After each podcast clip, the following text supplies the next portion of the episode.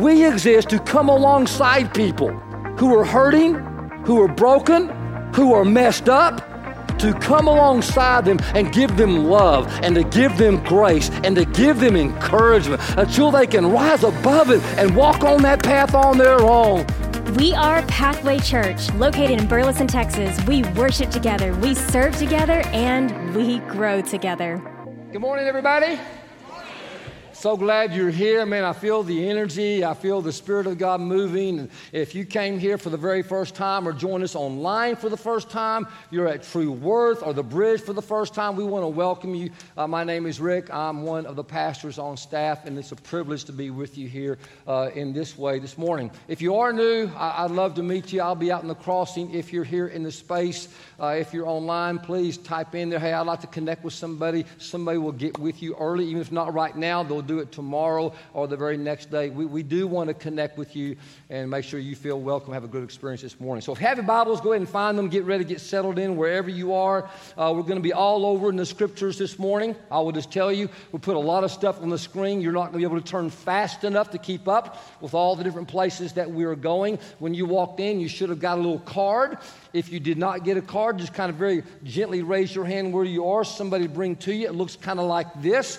Uh, we're in a message series we're calling The Perfect Fit. And we're asking everyone to do a personal evaluation over four weeks about four different areas of their life. So you need one of these cards. It'd be helpful to you. And this is between you and God and nobody else. Uh, you'll have a little fill in the blank there if you want. Then at the end of each section, I'm going to invite you to kind of say, okay, I dabble in this or I'm devoted to this. If you weren't here or you did not connect last week, I'd encourage you to go back, listen online. Uh, I think it might help you understand the concept of dabbling and devoted a little bit more. We spent a lot of time laying that foundation, but you can probably get the concept pretty quick. Now, this morning, uh, we are talking about uh, financial fitness. Uh, very important subject. Very sensitive subject for many, and I think it'd be wise if we opened uh, with a word of prayer. And we, God, we, we come to open up your book to see what you have to say to help us uh, become financially fit in our lives, God. And because we know that impacts every area of our existence our marriage, our parenting, uh, the pressure, our, our emotions, God. And God, we learn in your word, it really impacts our relationship with you on how re- spiritually and relationally fit we are with you. So, so teach us, God, and open our eyes. And we pray there will be healing for someone. I ask you to do this in Jesus' name. Amen. Now, here in the DFW area, if, you're watching online, you may not live in the Metroplex, but I want you to know about the DFW area is that we live in a place where venture capitalism and entrepreneurship and startups are everywhere. And so, financially, it'd be very easy for anyone who lives around here in our area, and there's other areas of the world where it's the same way, to think that you are the only one who doesn't understand money. Everybody else understands finance and money but you. Everybody else has their house paid off but you. Everybody else understands the stock market. Everybody else has their, their, their retirement number but you. It's so easy to think that you're the only one who's feeling the anxiety and the weight and the pressure, the confusion about money and where it's going and how you do it to get to where you need to be.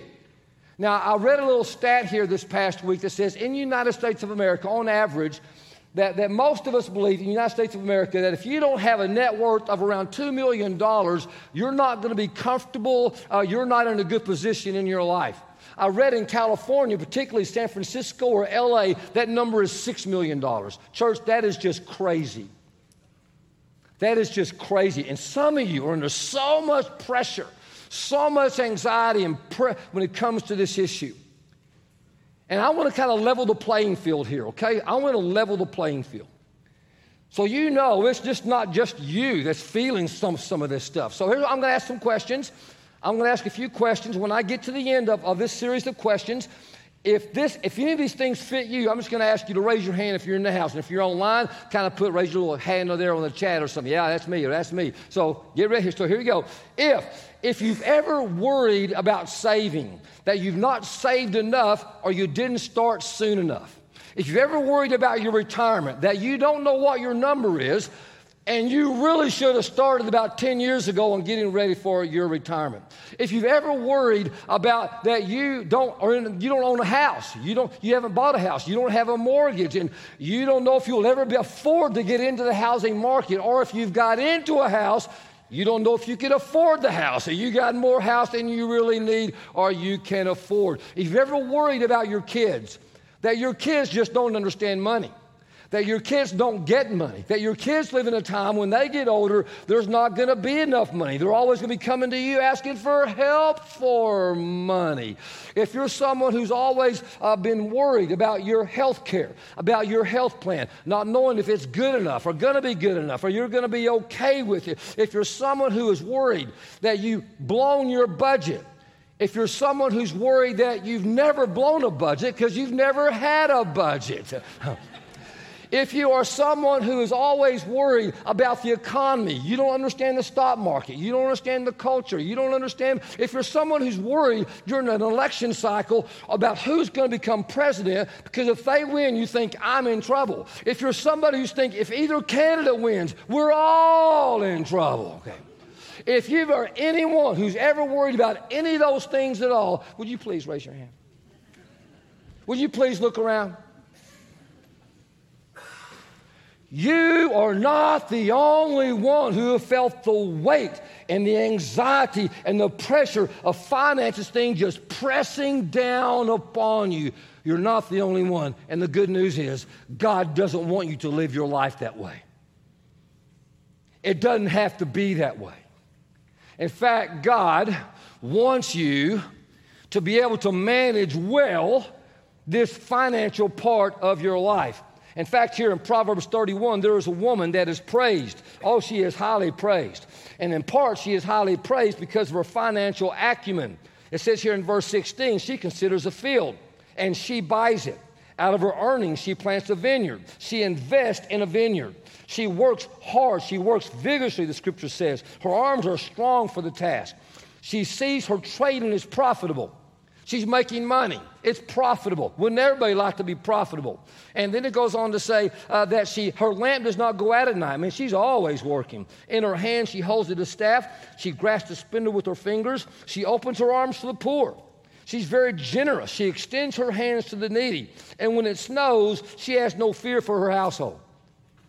I will tell you, um, I'm, I, I, rarely get to see my wife sitting right here, and she didn't like me doing this right here on the front. Usually she's at the back. But I'll tell you, this could be my wife. This could be her. But this could be, except for the snow part. She hates it when it snows. Uh, she's not going out when it snows. But this could be her. And the scriptures talk about how good it is when you're financially solid in your life. Now, church, I, I know there's some of you here right now, you're thinking, uh, this is just, this is not for me. In fact, I, I wish I, you would pray so I could sneak out. But here's what I'm going to promise you. When we talk about this subject, there is somebody who experiences healing and hope like they never had before because there's people sitting around you right now that are really feeling the angst about this area of their life. But to relieve the shame and the guilt, I want you to turn to the person next to you to help them, to help them feel a little bit better about being here. Because some people feeling real guilty and shameful about the finances. I want you to turn to them and say, hey, this message is for me. Turn to the person next to you and say, this message is for me. Take the pressure off them. Okay. Now, if you're online, you got to do the same thing. Now, now, because the person on the other side of you feels a little bit ignored right now, turn to them and say, well, say, this message is for me, but you need it more. Okay. Hey, yeah, because they just think they don't need it, right? And there's some of you here who think you don't need it. You think, I don't need this message. And I will tell you, I'm going to get as basic and basic as basic as we can. I want this to be a place where we play no games. If you're looking for a game playing church, you came to the wrong place. I want people to come here where you can be open and honest and real about the stuff you're experiencing in your life, and that's especially true on this issue. And I will tell you right now, I'm, I have not done this in a while, not done this teaching in a while, and I'm going to get as basic as basic can be. We're doing finance 101, money 101. Not 201, not 301, not 501. And somebody right near us, a pastor, when it's all over, you can, man, I should have taught that. I mean, I know it better than he do. You probably do know it better than I do.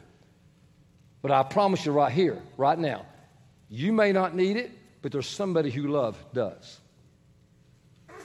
And you need to learn something so you can come along somebody you love and help them get out of it. Or somebody that loves you. Maybe it's a kid, maybe it's a grandkid, maybe it's a neighbor, somebody you work with.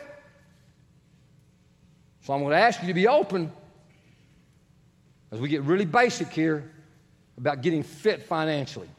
Again, very basic. Here we go. Number one, here in your notes. Let's work on this. Get your card ready. We'll get to this here in, a second. I'll help you evaluate yourself. Here's the first one. If you're going to be financially fit, you got to have a realistic budget. A realistic budget. And I will tell you, the Bible talks about this more than people realize. Over here in Proverbs chapter 24, we're going to look at verse, uh, let me find the right one, verse 20, 27. It says, Put your outdoor work in order, then get your fields ready. After that, build your house. I want you to notice two categories and two sequences in this verse. First, outdoor work, then get your fields ready. After that, then you build your house. Two categories, two sequences, very basic concept about living in the budget. Now, just financially speaking, so everybody's basic understanding. Financially, there's two ways that money flows. This is Finance 101. Money flows towards you, that's income. Money flowing away from you is an expense. If you have more money flowing to you than you have flowing away from you, you're going to be in good shape wherever you are in your life. If you have more money flowing away from you than you have flowing to you, you're going to be in trouble. And that's why some of you are in trouble. You've not learned the understanding of living in a realistic budget. Now, in the ancient world, think about this verse right. In the ancient world, it was an agricultural society. A field in the ancient world was considered an asset, it was income producing. A house in the ancient world, listen, a house in the ancient world was income consuming. It was considered a liability in the ancient world. Now, just, just think about this. In in our present time, don't give me an answer, but in the present time, do we consider a house a liability or an asset? Just like you think you know the answer, let it kind of sit there.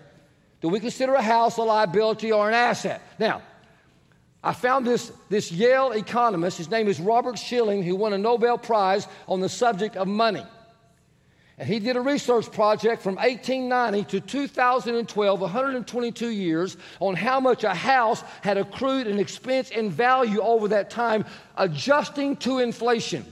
So let me ask you adjusting to inflation for 122 years, how much do you think actually, actually, market to market, income to income, inflation, how much did a house actually increase in value? The average house over 122 years. If you think you know, turn the person next to you and tell them. If you think your financial acumen is so smart, you got to turn here and tell, tell them what you think. Just guess. Just make a guess. All right, everybody got it online? Have you guessed online? Okay, here it is. This is Robert Shiller, Yale economist, not me. Robert, 0% did not increase at all, actually, when you consider inflation over the course of time. Now, why do I share that with you? Because we have so many people who think the golden ticket is I got to get into a house in a certain level of house of no matter what. I got to, because if I get into that house, that house, the perfect house, that house there, my live forever house, then can someone tell me what happened in 2008? In 2008, the housing market went boom. And you had scores of people in trouble because they bought more than they can afford than their budget could, and they just took a tumble. In fact, Robert Shiller did this little, little look at from 2008, 2007, and 8 to 2011. The housing market went down 17 trillion dollars in value, and people lost their shirt. Now, why am I bringing this up right now? Because we have so many young adults who are worried that they've got to get into the financial housing market and houses we all know you're paying $15 $20000 more than the value to get into it and you're doing that and you're thinking this is your guaranteed golden ticket to financial security in your future and i'm telling you maybe not now, I know some of you have flipped houses, made a lot of money on houses. That's your gig. You go do it. My job here is to be a Bible teacher, and there's no guarantee. What does the scripture say? Get your outdoor work in order first. Get your fields ready. Know how much income you have coming in. Then you build your house based on what you can afford, not based on what you want and you think is going to take care of your future live into a realistic budget. Jesus is very familiar with this idea. Jesus uses the money illustration all the time to teach very important points. Over here in Luke chapter 14, there's a story. He says, Suppose one of you wants to build a tower, a watchtower, agricultural economy. You build towers out in your fields to look over your, flo- your fields and your flocks. Won't you first sit down and estimate the cost to see if you have enough money to complete it? I'm proud to say that is the very first thing that your session did before we ever started this project back here over my shoulder, which we move into here sometime in the fall. We went, we canvassed the church, checked about your interest, about your willingness to participate. Many of you made these commitments. Then we sat down with bankers. We brought in outsiders from the outside. They looked at our books. They audit, they check it out. We got financial instruction from, from lending agencies, had nothing to do with us. Look at our situation to assess can we afford it? Can you do it? On the front end, we did that. If you lay the foundation and you're not able to finish it, everyone who sees it will ridicule you, saying, This person began to build and wasn't able to finish. Now, I know this example is a metaphor for the cost of following Jesus, but I want you to notice something. Jesus is talking about the cost of following him, but he uses a basic biblical wisdom concept to teach that. On a budget, you know your income first and your cost second. And you do not establish cost until you know the income. And you don't let your income get less than your expenses or vice versa.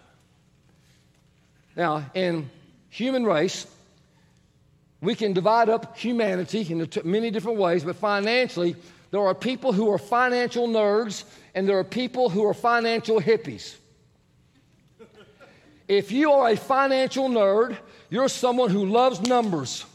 You want them to add up. You got the accounting. You're looking at the structure. You're, you're, you're working from a set of numbers. If you're a financial hippie, you don't need that. You just have gut instinct. You know how you feel. You know how you flow. You just do it as it feels.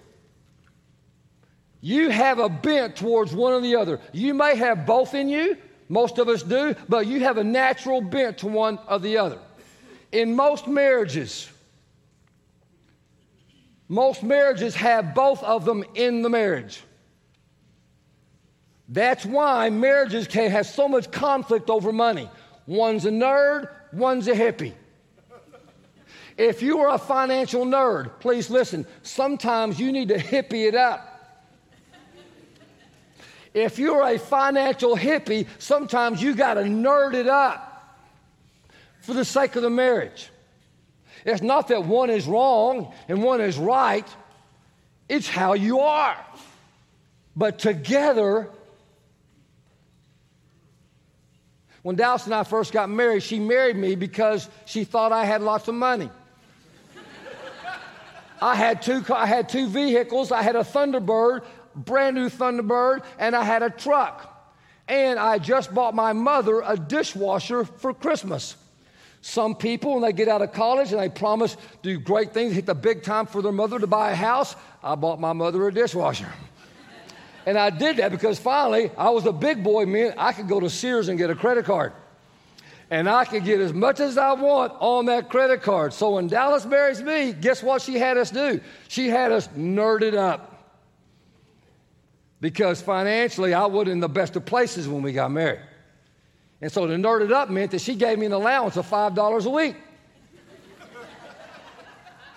and to get my next $5, I had to turn in receipts. Can you imagine going to a grocery, a grocery store? Hey, I want a 25 cent fountain drink. Uh, could you give me a receipt? You need a receipt? Yeah, I got to be able to get my allowance from my wife next week. You felt like a nerd. I felt like a nerd. But it worked.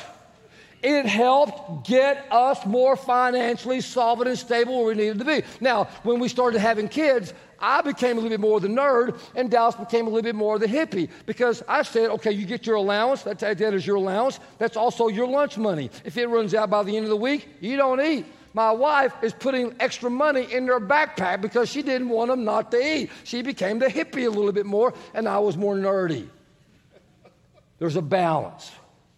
Church, all I'm saying is that in your relationship, you have got to figure this out of what it means for you as a household to live in a realistic budget. That's God's word for the people of God. So I may ask you, where are you? Are you devoted to this? Or, or do, if you're devoted, do, do your self evaluation. If you're devoted, you know your income, you know what your expenses are, you always are aware of the tug and pull between expenses. Or, or do you do it part of the time? Do you do it none of the time? Do you don't care? You just live till you're in trouble and you're drowning? Are you dabbling? Are you devoted on this issue? I encourage you to take this home with you if you're married and talk with it, talk about it, talk about it, this issue in your relationship. Talk about it, not argue, talk about it. Here's the second one financial fit. Hey, John, here's what John Maxwell said a budget is. I love this. He said, he said, a budget is telling your money where to go instead of wondering where it went. I love that definition of a budget. Here's number two freedom from debt. This is huge. Debt is a crusher. Again, again, I know some of you so sophisticated. You know, Pastor, I've made lots of money with debt. I know how to leverage debt. I have debt over here that makes money over here, and then I go and I pay this off and I do that. And so I'm not talking to you. If that works for you, go so be it, okay? I am not a financial advisor. I'm not a debt counselor. I, I, I'm a Bible teacher. And everything I read in the Bible, to most of us ordinary folks, Nothing in here good about debt. Proverbs chapter 22, verse 7. Let me see if I can find my way back to Proverbs. Proverbs 22, 7. It says, The rich rule over the poor, and the borrower is a slave or lives in bondage to the lender. Bondage and slavery, nothing good about either of those. Some of you right now know exactly what I'm talking about somebody online. You are zeroed in, and right now you're thinking, Pastor, I just rather you not talk about this because just bringing it up, I feel shame, I feel guilt, I don't want to talk about it. I feel this self reproach. I know, I know, I know, and I did it anyway. It happened again. And you just want to avoid it. You want to avoid the subject altogether. And you think it's going to go away. Can I please tell you something? Debt does not go away. The old adage that time heals all wounds, with debt, it just gets worse if you avoid it. So you avoid it. They start calling you, you get in trouble, you'll get a credit card to pay off the credit card you maxed out.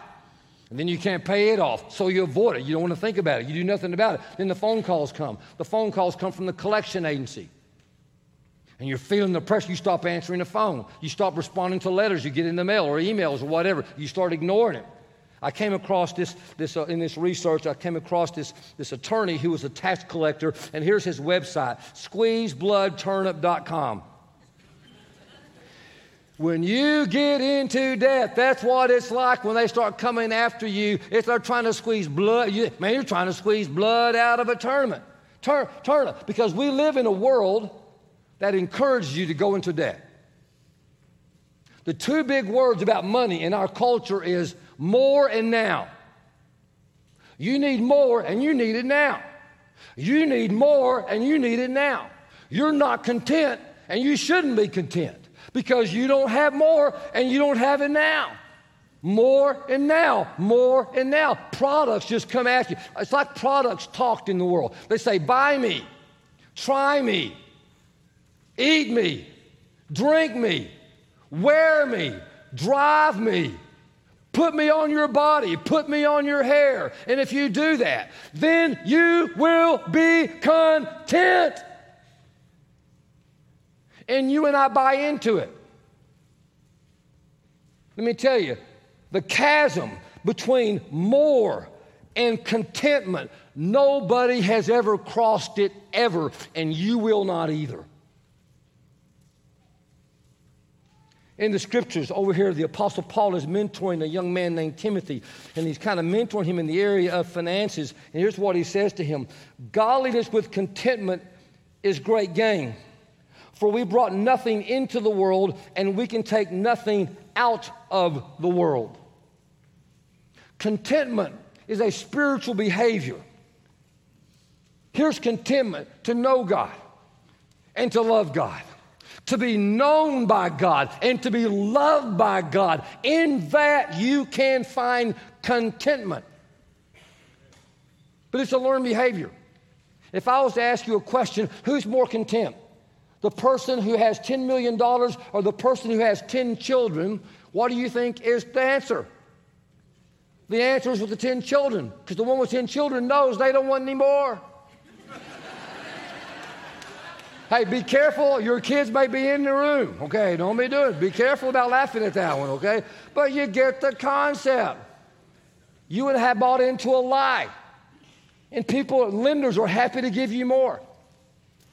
Let's say, buy now, pay later. You don't have to afford it. 90 days is good as cash. Can I tell you what's as good as cash?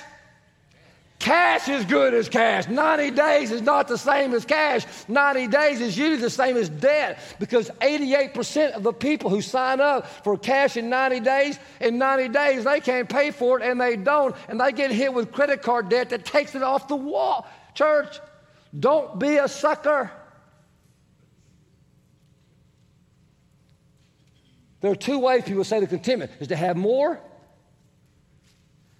and to be grateful for what you have. And the Bible says the first one is a sucker's game.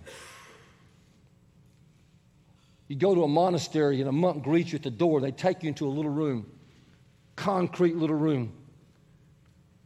And they, on hospitality, they come to you and they say, Just tell me, just tell me anything you need, anything that you want, and I will teach you how to do without it. Contentment is a learned behavior and a learned skill. Over in the book of Romans, the Apostle Paul teaches let no debt remain outstanding except the debt of love. There's only one debt that's a good debt, and that's the debt of owing to love another human being. Lots of that debt, lots and lots, lot, lots. The other debt, get rid of it. Now, just a real quick thing about getting rid of debt as you're thinking about where you are on this little spectrum, on where you are on it, there's a thing called the snowball effect of debt. Dave Ramsey, Total Money Makeover, and he says this you go home and you need to do this, you do this today. Just write down all the little debts you have, write them all down. Then you start paying off the little one, the little one first. He says, when you pay off the little one, you get a little shot, a shot of dopamine and Holy Spirit presence. And you say, I can do this. And pretty soon you just walk through and you get them all paid off. But I encourage you to do that. And if you need to do something here this morning, right here in this basket is a pair of scissors. And if you feel so convicted and compelled before you leave worship, you walk up here, you take out your credit cards, and you cut them up, and you leave him here on the altar. And you surrender that little urge you have to get yourself in financial trouble because that little card in your pocket. So, where are you doing on that? Where are you? Where are you? Are you dabbling? Are you devoted? do not go to McDonald's after worship or any fast food restaurant and use a credit card. You know what they found? People who use a, a credit card at a fast food restaurant spend 47% more than the person who spends cash. Because there's something about the brain that gets more free with the card than you do when you're actually paying with a debit card or cash. Here's the third one. Stay with me. Wise savings. The Bible talks about this in a very concrete way over here in Proverbs chapter 21, verse 20. It says, The wise store up choice food and olive oils, but fools, fools, they don't store it up, they just gulp it down. Now, agricultural economy, so food and olive oil are resources. And it says, Wise people save, fools do not save. They just take it all. Wall Street Journal 70% of Americans live paycheck to paycheck. 70% of the people in this room have saved nothing. Paycheck to paycheck to paycheck to paycheck to paycheck. Don't have a budget, don't have a plan.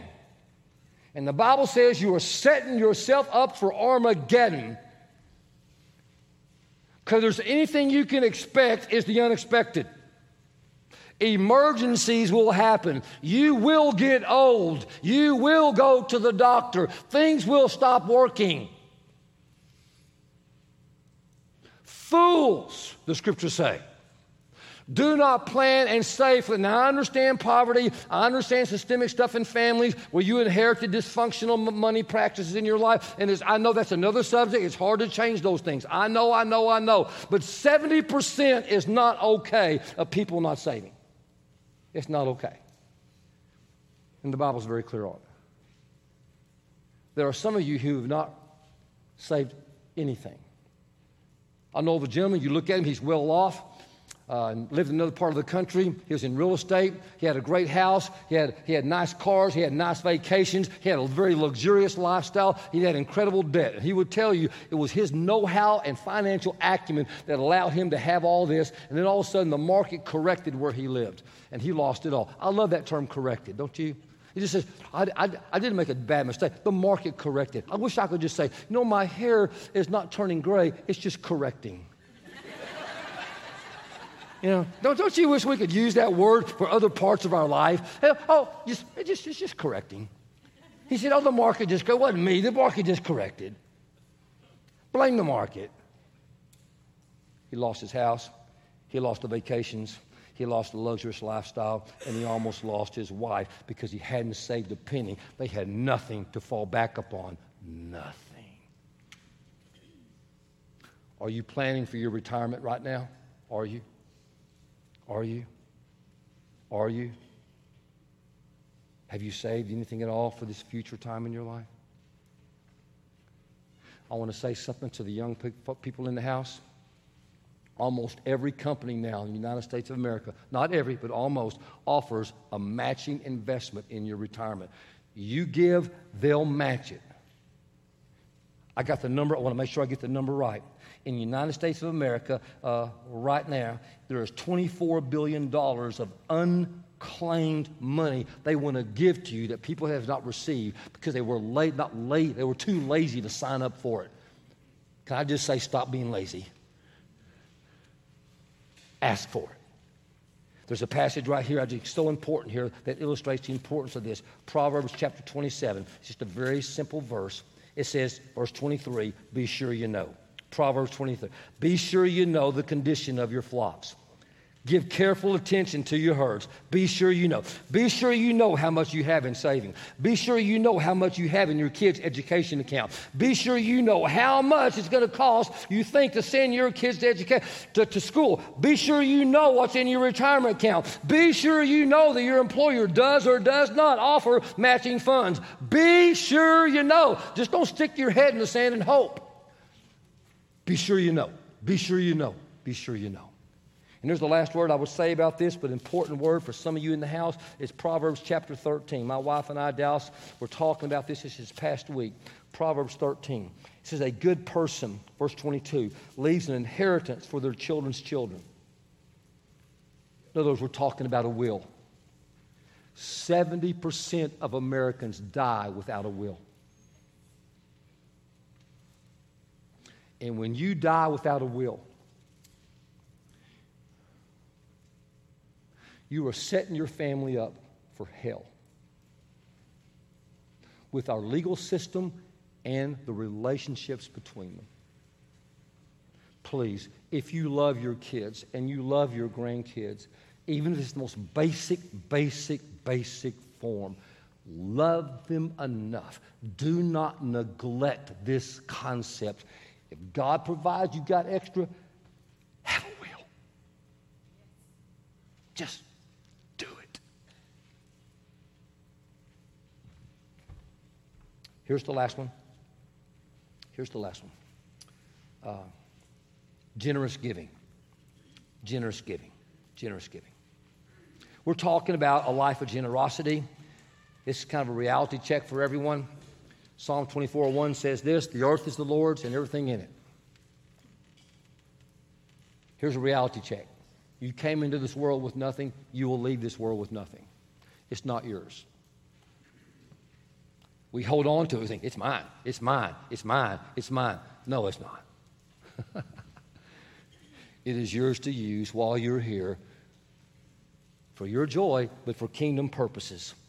The scripture I would give to you, and it's in your notes there, just to kind of hang on to. And here's what it says. We're really talking here about the tithe, this act, this life of generosity. It says right here, bring the whole tithe into the storehouse, that there may be food in my house. A tithe is the first 10% of everything comes into my life I give to God. And then scripture says, test me in this. I've combed the scriptures. There's no other command where God says, test me. Every other place, God says, don't you test me. don't you test me. But here God says, I, it's like God saying, I dare you. I know how you want to hold on to it. I know how, I just dare you. I dare you. And see how I will not throw open the floodgates of heaven and pour out so much blessing that there will not be room enough to store it. Church, I will tell you, there are a lot of things Dallas and I and our marriage got wrong from the very beginning, but this is one thing that we got right. We drove a stake in the ground from the very beginning. We were going to give the first 10% of everything that comes into our hand. And even when I only made $1,000 a month when we first came here, and we had an $800 mortgage on a house out in Odessa with no tenants. We, and I'm going to seminary, and I have no idea how I'm going to pay. We gave 10% on the front end to the Lord's church and just trusted God for this. And I, I, cannot, I cannot explain it. But it was the best decision we ever made financially in our lives. And I'll tell you, it will be for you. But you've got to test and you've got to trust. It's an act of trust in your relationship with God. Not reluctantly, joyfully. God doesn't want anyone to be reluctant. For God so loved the world, love. He because he loved, because he loved, not because oh I'm going to give him my son. Oh my God, I guess I gotta give him my son. He gave it because he loved. And the scripture says God loves a cheerful giver. So with joy in your heart. So how you doing on this? I'm going to close out with a story here to kind of kind of wrap this all up, maybe kind of encourage someone. And so here's here's my story. Is that a young couple about to get married? She had no debt. He had $50,000 worth of debt. He got convicted. I can't get married. Well, I got all this debt. I just can't do it. It wouldn't be right to her. It wouldn't be right to our family. So he and God got right. He made a commitment to her. Okay, we got. I'm going to do it. So he started tithing. He downsized. He moved in with some friends and cut his expenses. He started working extra jobs. He got a job busting tables at night to get more income coming. I mean, doing whatever it took. He just started growing and flourishing. He's in a small group. He's in a small group. Both of them are marriage prep kind of small group. And uh, being open and honest, like any good, healthy person who wants to recover, anyone who has any kind of addiction or issue they can't get past, he said, Hey, I want to tell everybody I got, I got a problem with money and I'm in trouble with debt, but I made a commitment to, to my wife to be and to God that I'm going to get out of this debt, and I want you to help hold me accountable. How? And so he's, he's talking openly about it. He's making progress. And boy, out of the blue, several weeks in, one of the small group members said, Hey, listen, Bob, I want to tell you, my wife and I, we want to give you and your wife to be $5,000 towards you. He said, Man, you can, listen, it would be our joy. We really want to help you. So his, his engaged betrothed was not there, that small group. And so he told her, and she just started crying. She'd been thanking God for giving her a man who was getting right with God, who understand money, and was serious about giving his heart to God in this area, just, just thanking God for it. And God help him, help him, help him. And she wrote down a number. She wrote down $10,000, just thinking that somehow God was going to help bring $10,000. And so, so she's telling him this. She's crying, I can't believe God is helping you. I just knew God would do this, but my, I guess I heard God wrong because I wrote down 10,000 and God did 5,000. But even then, I'm just so thankful, thankful, thankful. So they tell their, their group this, what's happening. And weeks later, another person in the group, his best friend, comes to him and says, Hey, Bob, my wife and I want to give you $5,000 toward your debt to let you know that I, we think it really was 10000 that God wanted you to have, not just, you're doing all the work, not just five. He said, You can't do that. It's, it's not your debt, it's my debt. He said, No, no, Bob. Jesus paid your debt on the cross. This is just money.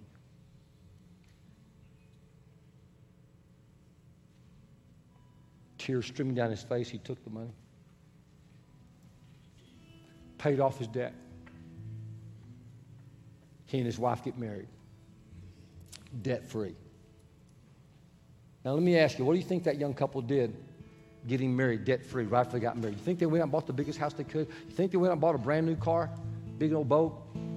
You think they went and just increased their wardrobe, went on this real wild honeymoon vacation over the top, all this money? You think, you, you think they did that? More, more, more, more? Or do you think they just kept on tithing, going to church, being in their small group. When they heard about somebody else in their church about to get married, but they had debt, Bob goes and he knocks on the door. He said, Listen up. We just want to give you this to tell you that God loves you. More than you know, God loves you. Tears coming down his face. He gives them, we want to help you get out of debt. Too.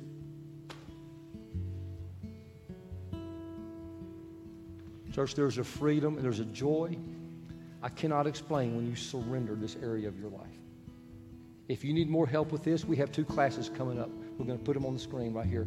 You pick the class, you can, you can go online, you can find out about it. Can you put that slide up there? I think we have a slide. It's going to have a, a money matters and financial piece. If you need help to really get out of this, I just want to encourage you to take that next step. Don't live in financial hell. You don't have to. but you got to work the plan.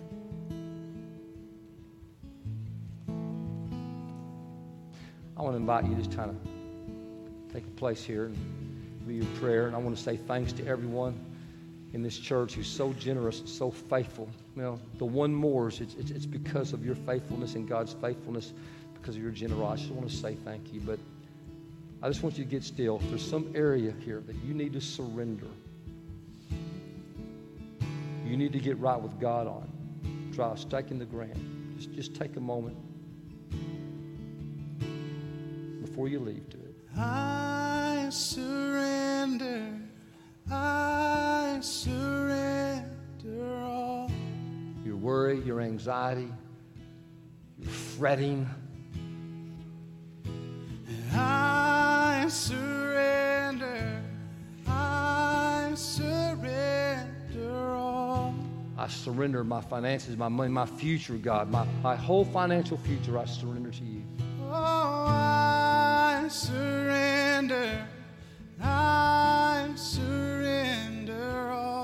Worry about my kids and their education and their future, God, and do they get it right, God? I surrender that to you. I surrender. I surrender. All. I surrender my way of doing money, my way to your way. I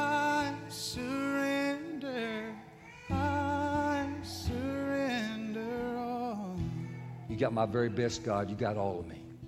And everything and nothing less. My best. My all. Mm. You deserve my every breath,